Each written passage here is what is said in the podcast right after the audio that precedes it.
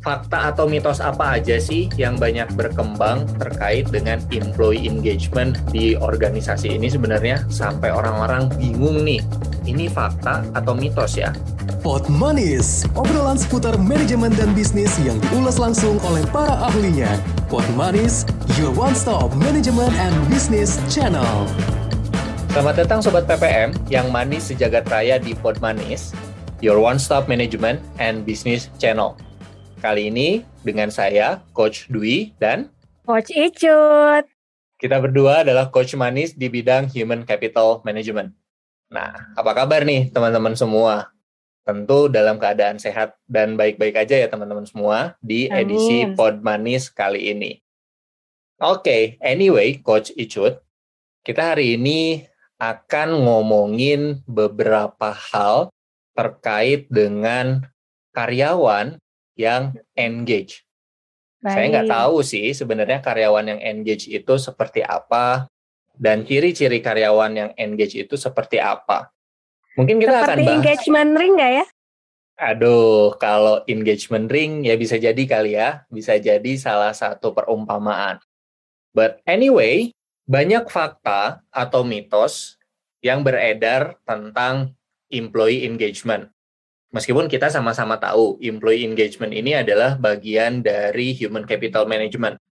Nah, Coach Icut, fakta atau mitos apa aja sih yang banyak berkembang terkait dengan employee engagement di organisasi ini sebenarnya sampai orang-orang bingung nih, ini fakta atau mitos ya?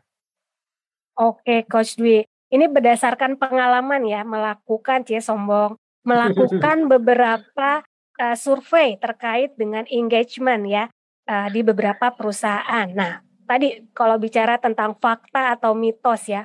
Nah, faktanya itu adalah setiap perusahaan perlu mengetahui seberapa engage karyawan mm -hmm. mereka ya. Namun yang sering menjadi kita bilang mitosnya ya, kalau tadi kita bilang fakta versus mitos, mitosnya adalah employee engagement itu merupakan upaya ikut-ikutan ya jadi karena ngetrennya gitu ya karena perusahaan si A bikin ya udah perusahaan B juga bikin gitu ya, ya. jadi hanya sekedar ikut-ikutan karena para milenial atau Gen Z yang akan mendominasi tenaga kerja di masa mendatang wah kita mulai tersingkir nih kayaknya ya Nah, Gimana tuh kak sama Gen Z tuh? Gen Z ya, mereka ini kira masih ya Gen Y dan Gen Z itu mereka lebih tertarik pada bagaimana mereka engage di perusahaan mereka bekerja. Jadi nggak hanya ngomongin tentang gaji, ya. Mm -hmm. Jadi uh, kalau boleh tanya gitu ya, kalau boleh melakukan employee engagement di perusahaan yang sekarang udah mulai bermunculan Gen Z, mereka tuh nggak hanya ngomongin gaji kok, ada hal-hal hmm. menarik lainnya nih yang perlu kita gali dari mereka. Wow, oke, okay. gitu. ternyata banyak juga ya. Ini kayaknya mirip deh dengan obrolan kita beberapa waktu lalu, masih di Podmanis juga bahwa ada yang bilang kalau kita kerja di sebuah organisasi ini bukan cuma gaji nih yang kita lihat, tapi juga ada aspek-aspek yang lainnya. Benar-benar. But anyway, Coach Icut, kita ingin tahu nih sebenarnya apakah karyawan kita ini engage atau enggak itu gimana ya caranya? Apakah kita ngeliatin sosial medianya mereka? Ataukah kita kirimin email satu persatu? Atau kayak gimana sih Coach? Oke, stalking ya jadinya ya. Nah, takutnya dianggap stalking juga nih ya, atau ada cara-cara yang lain sih untuk melihat apakah karyawan kita ini engage atau enggak dengan organisasi? Gimana tuh, Coach? Baik, nah uh, biasanya lazimnya ya yang dilakukan oleh perusahaan untuk mengetahui seberapa mereka engage atau terikat ya kepada perusahaan bisa melakukan survei ya jadi kita sebutnya mungkin Sobat PPM juga pernah ya melakukan atau bahkan menjadi responden dari kegiatan employee engagement survey. Macam-macam nih sebutnya. Hmm. Ada yang bilang survei opini, ya. Ada yang bilang survei kepuasan. Nah, namun saya dapat pengalaman nih, uh, kita menamakannya survei opini. Kenapa? Hmm. Karena kita biar terkesan bahwa kita ingin mendapatkan masukan dari para karyawan. Jadi bukan kita mau menilai kinerjanya dia gitu ya, mm -hmm. tapi perusahaan merasa butuh yang namanya opini ataupun butuh bagaimana persepsi mereka terhadap perusahaan. Nah, jadi ada beberapa perusahaan yang kita kerjasama, mereka menamakan dengan employee uh, opinion survey atau survei opini karyawan. Nah, itu juga bisa ya. Beberapa uh, istilah mungkin. Ternyata itu adalah salah satu istilah yang mungkin lazim ya untuk digunakan ketika kita mau mengetahui apakah karyawan itu engage atau enggak gitu ya dengan organisasi. Nah, menarik nih coach terkait dengan employee engagement survey atau yang tadi pengalaman coach itu cerita ada yang juga menyebutnya employee opinion survey. Nah, tapi ternyata di luaran sana nih coach banyak juga nih fakta-fakta lainnya gitu ya. Seperti misalnya fakta bahwa ternyata karyawan itu adalah aset penting bagi perusahaan. Kemudian fakta bahwa karyawan yang engage gitu ya atau terikat dengan organisasinya akan mendorong produktivitas dari mereka terhadap organisasi. Nah, sebenarnya ada berapa banyak fakta lagi sih coach terkait dengan employee engagement ini? Apakah masih ada banyak fakta gitu ya sampai-sampai kita bisa bikin kamus atau seperti apa sih coach? Fakta apa lagi sih? Oke, tadi yang disampaikan oleh Coach Dwi benar semua ya bahwa hmm. Uh, employee engagement ini penting ya. Tadi karena ada fakta-fakta yang bisa uh, didapatkan ya ataupun yang mendasari dari adanya employee engagement survey ini. Tadi ya karyawan itu aset penting ya. Kita sadar bahwa walaupun teknologi wah sekarang udah digital serba hmm. pakai uh, support teknologi tapi kan okay. butuh manusianya ya. Nah hmm. manusianya itu siapa? Kita gitu ya. Karyawan gitu ya. SDM yang ada di perusahaan. Nah jadi perusahaan penting sekali untuk mengelola, untuk mengetahui ya seberapa besar dia menilai tentang uh, perusahaan tersebut sehingga tadi yang Coach Dwi sempat sebutkan ada produktivitas, ada kontribusi.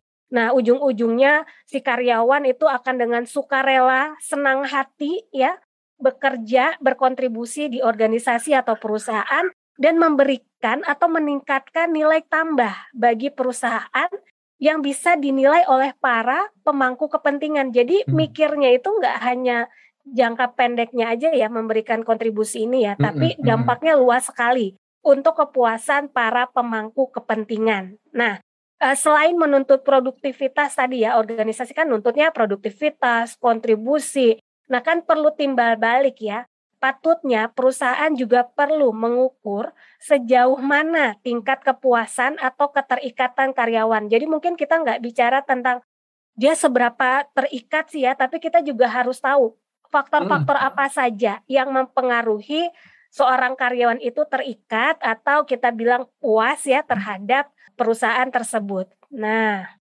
Oh, Kalau saya okay. boleh lanjut, boleh nggak lanjut Coach Dwi? Saya kan Bentar kan udah dulu. kasih. Oh belum. Bentar dulu, belum sabar, dong. Dia nih Coach Icut benar-benar nggak sabar nih untuk sharing pengalamannya ke seluruh sobat pot manis gitu terkait dengan employee engagement ini sendiri. Nah menarik nih Coach Icut tadi cerita ada beberapa hal gitu yang kita bisa lihat terkait dengan employee engagement ini sendiri gitu ya.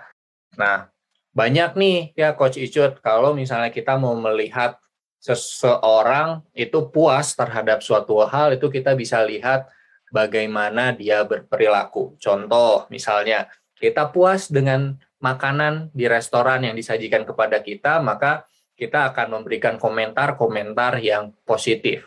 Artinya kita melihat bagaimana makanan itu tersaji di hadapan kita, baik rasa maupun sajiannya.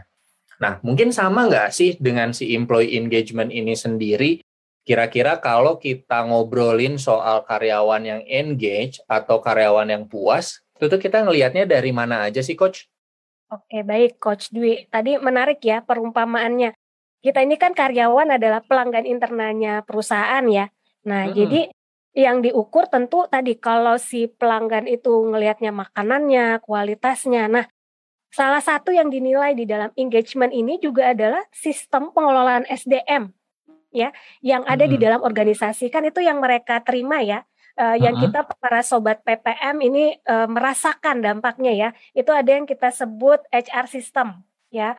Lalu juga yang ada di dalam perusahaan itu iklim kerja itu penting nggak ya? Salah satu penting juga tuh ya iklim kerja, work climate gitu ya, dan organizational atau organisasi dan kepemimpinan. Nah, tiga hal penting ini atau tiga dimensi kita sebutnya ini merupakan hasil dari pengujian dari riset di beberapa perusahaan Dwi, Coach Dwi ya. Jadi okay. kami sudah melakukan mengumpulkan beberapa definisi dari para ahli ya, expertise lalu kita tuangkan dalam bentuk survei, kita lakukan riset di beberapa perusahaan-perusahaan sehingga kita bisa merangkum menjadi dalam tiga tadi tiga dimensi HR system atau sistem SDM, work climate atau iklim kerja, organizational and leadership. Nah, masing-masing dimensi ini HR system, work climate, organizational and leadership ini punya subdimensi yang berbeda Coach Dwi. Wow, Mau apa aja gak? tuh Coach Icut? Oke, kita coba kasih kisi-kisinya ya. Oke. Nah, kita coba ya. Nanti mungkin uh, sobat PPM juga bisa loh mencari tahu ya, mungkin benchmark dengan yang ada di buku-buku uh, bacaan begitu ya. Secara umum untuk HR system itu ada yang namanya staffing ya. Jadi uh, bagaimana proses pengadaan karyawan, karyawan baru yang sesuai kebutuhan, penempatannya seperti apa, pernah nggak? Saya dulu lulusan IT kok disuruhnya ke keuangan, Nah, itu juga salah satu yang diukur ya. Nah, jadi staffing ini menjadi hal penting. Lalu ada learning development. Nah, pernah nggak sobat PPM kerjanya apa tapi disuruh ikut pelatihan yang berbeda? Nah, ini juga akan menjadi masukan nih untuk perusahaan terkait dengan perbaikan berikutnya. Nah, itu baru salah dua tuh Coach Dwi. Iya, Nah, ada berapa banyak sih sebenarnya coach dimensi-dimensi ini yang perlu sobat PPM ketahui? Mungkin kita boleh kasih kisi-kisinya satu subdimensi ya untuk boleh. satu okay. subdimensi untuk mm -hmm. uh, masing-masing dimensi. Total sih ada 15 coach Dwi. Mm -hmm. Nah, mm -hmm. tadi yang staffing, learning development itu terkait dengan HR system. Oke, Coach Dwi, tadi kan sudah ada tiga dimensi utama ya. Nah, masing-masing dimensi ini memiliki subdimensi. Nah, kita akan fokus mungkin ya di HR sistemnya dulu ya. Jadi yang pertama itu ada staffing, bagaimana proses pengadaan karyawan baru, apakah mm-hmm. sesuai kebutuhan, sesuai penempatan, sesuai kemampuan ya. Misalnya nih, pernah nggak sobat PPM mengalami kuliahnya dulu di bidang IT, tapi akhirnya ternyata ditempatkan di SDM. Nah, itu juga bisa menjadi faktor penilaian ya.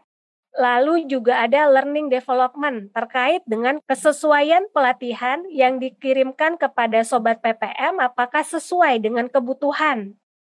Lalu juga ada performance management. Nah, di sini untuk melihat kesesuaian indikator kinerja dalam mengukur kinerja serta penilaian yang objektif. Juga ada karir, bagaimana kejelasan jenjang karirnya, apakah ada kesempatan yang sama. Nah, itu juga menjadi subdimensi yang dinilai. Juga yang terakhir nih, untuk HR system ada subdimensi pay and benefit. Wah ini menarik ya, wow. pay and benefit. Kesesuaian gaji dengan pekerjaan yang dilakukan ya. Siapa tahu ya di perusahaan ada fasilitas-fasilitas yang berbeda nih yang diterima oleh para sobat PPM. Nah itu untuk subdimensi di HR hmm. system menarik ya ketika bicara satu dimensi saja ternyata banyak hal-hal lain yang diukur ya coach. Oke. Okay. Benar sekali ya. Jadi kita udah tahu nih sobat PPM bahwa ternyata yang diukur dari employee opinion survey atau employee engagement survey ini salah tiganya ada tentang sistem SDM, kemudian work climate dan juga organizational and leadership. Nah, kadang-kadang nih coach Icut Misalnya udah ada nih organisasi yang udah ngerti, wah employee opinion survey atau employee engagement survey makanan kita setiap hari lah atau sebuah agenda yang memang kita jalankan gitu ya setiap tahun. Nah, kalau menurut pengalaman Coach Icut, idealnya berapa kali sih employee engagement survey ini dilaksanakan di organisasi?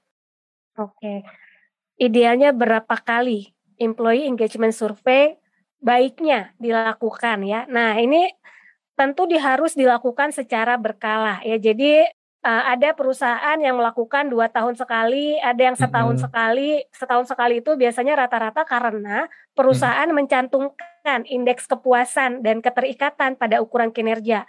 Sama halnya seperti uh, customer satisfaction index yang biasanya ada ya. Nah, uh, employee ini juga menjadi salah satu indeks yang ada di setiap tahunnya.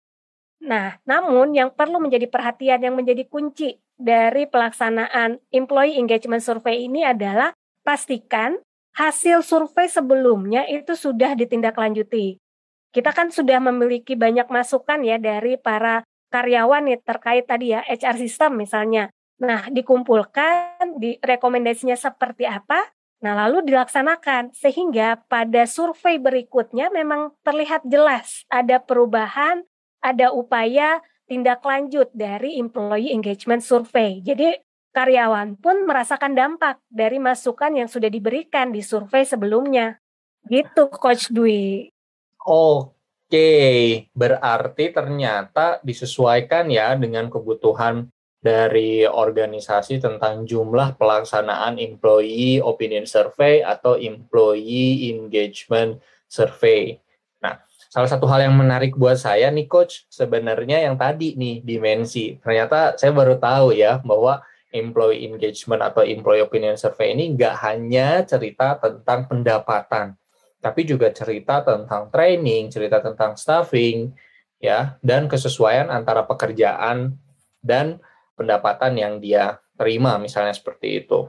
Ya ini cukup menarik juga ternyata ya buat sobat PPM bahwa ketika karyawan itu engage bukan melulu tentang pendapatan.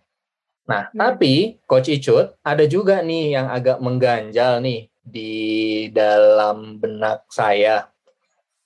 Hmm. Yaitu Gimana? tentang manfaat. Kadang-kadang organisasi atau para pemangku kepentingan sering bertanya nih ke teman-teman di ruang lingkup human capital. Kalau saya melakukan employee engagement survey atau employee opinion survey, apa sih manfaatnya untuk organisasi? Baik, ini menarik ya, manfaat ya, namanya juga manfaat harapannya setelah dilaksanakan melibatkan sekian banyak orang ya, tentu ada dampak positif yang bermakna bagi perusahaan tersebut. Nah, biasanya survei opinion ini atau survei engagement ini akan dimanfaatkan sebagai referensi pengambilan keputusan khususnya sistem manajemen SDM perusahaan karena tadi salah satunya ada HR system juga yang dinilai. Nah, keterikatan karyawan atau employee engagement ini adalah komitmen emosional yang dimiliki karyawan terhadap perusahaan dan tujuannya. Nah, komitmen emosional ini berarti karyawan yang terlibat dan benar-benar peduli dengan pekerjaan dan perusahaan mereka. Nah, bayangkan Coach Dwi kalau kita bisa uh, mengumpulkan suara-suara mereka, masukan-masukan mereka dari mereka yang engage, wah itu akan luar biasa sekali ya. Insight mereka, persepsi mereka sehingga bisa menjadi dasar kita untuk uh, mengembangkan atau memperbaiki sistem SDM berikutnya. Begitu Coach Dwi. Nah, selain memperbaiki sistem SDM, mungkin juga bagaimana memperbaiki proses layanan ya dari unit Benar. SDM kepada karyawannya. Karena tadi Coach Icut di awal cerita ya bahwa konsumennya SDM ya karyawan juga bisa dilihat hmm. sebagai konsumen internal gitu di organisasi. Well, Coach Icut, employee engagement dan employee opinion survey menjadi topik yang menarik untuk dibicarakan, terutama biasanya di akhir-akhir tahun ya, Coach Icut ya. Benar. Benar kan? Biasanya banyak permintaan nih Coach Dwi untuk melakukan uh-huh. employee engagement survey ini nih. Beberapa mm-hmm. perusahaan mulai mm-hmm. request kepada konsultan, oh boleh nggak saya tambahin lagi? Gimana nah, tuh Coach? Employee engagement survey ini biasanya uh, banyak sekali ya memang dimintakan kepada tim konsultan. Nah, ada yang menjadi uh, pertimbangan kenapa yang dipilih adalah tim konsultan alih-alih hmm. melakukan sendiri ya karena tadi ada kekhawatiran dari para karyawan ataupun kekhawatiran dari para uh, perusahaan sendiri untuk mereka bisa leluasa menyuarakan ya apa yang menjadi keresahan, apa yang menjadi masukan. Nah, jadi makanya mereka sering ataupun prefer untuk memilih konsultan sebagai pelaksana. Nah, mungkin itu Coach Lee sebagai masukan. Karena dipandang sebagai pihak yang netral ya. Benar. Tidak punya kepentingan apa pun kepada organisasi tersebut terkait dengan opini dari setiap karyawannya. Benar sekali. Nah, seperti itu Sobat PPM. Ternyata employee engagement survey ini menjadi salah satu cara dari organisasi untuk mengetahui bagaimana karyawan di dalam perusahaan engage dengan perusahaannya tersebut. Karena setiap karyawan yang engage dengan perusahaan bisa memberikan produktivitas yang diharapkan oleh perusahaan itu sendiri. Dan ternyata employee engagement juga bukan hanya bicara tentang gaji atau tentang upah, tapi bicara juga tentang iklim kerja, bicara juga tentang training, bicara juga tentang hal-hal lain di luar upah dan benefit. Benar sekali. Nah, oleh karena itu, Sobat PPM, untuk mengetahui tema-tema apa saja yang berikutnya akan muncul di Pod Manis, Sobat PPM semua bisa follow Instagram kami di at info seminar PPM atau juga sobat PPM bisa kirim nih pertanyaan-pertanyaan terkait dengan konsep, terkait dengan konteks yang dibicarakan di dalam setiap episode Podmanis ke email podmanis at gmail.com.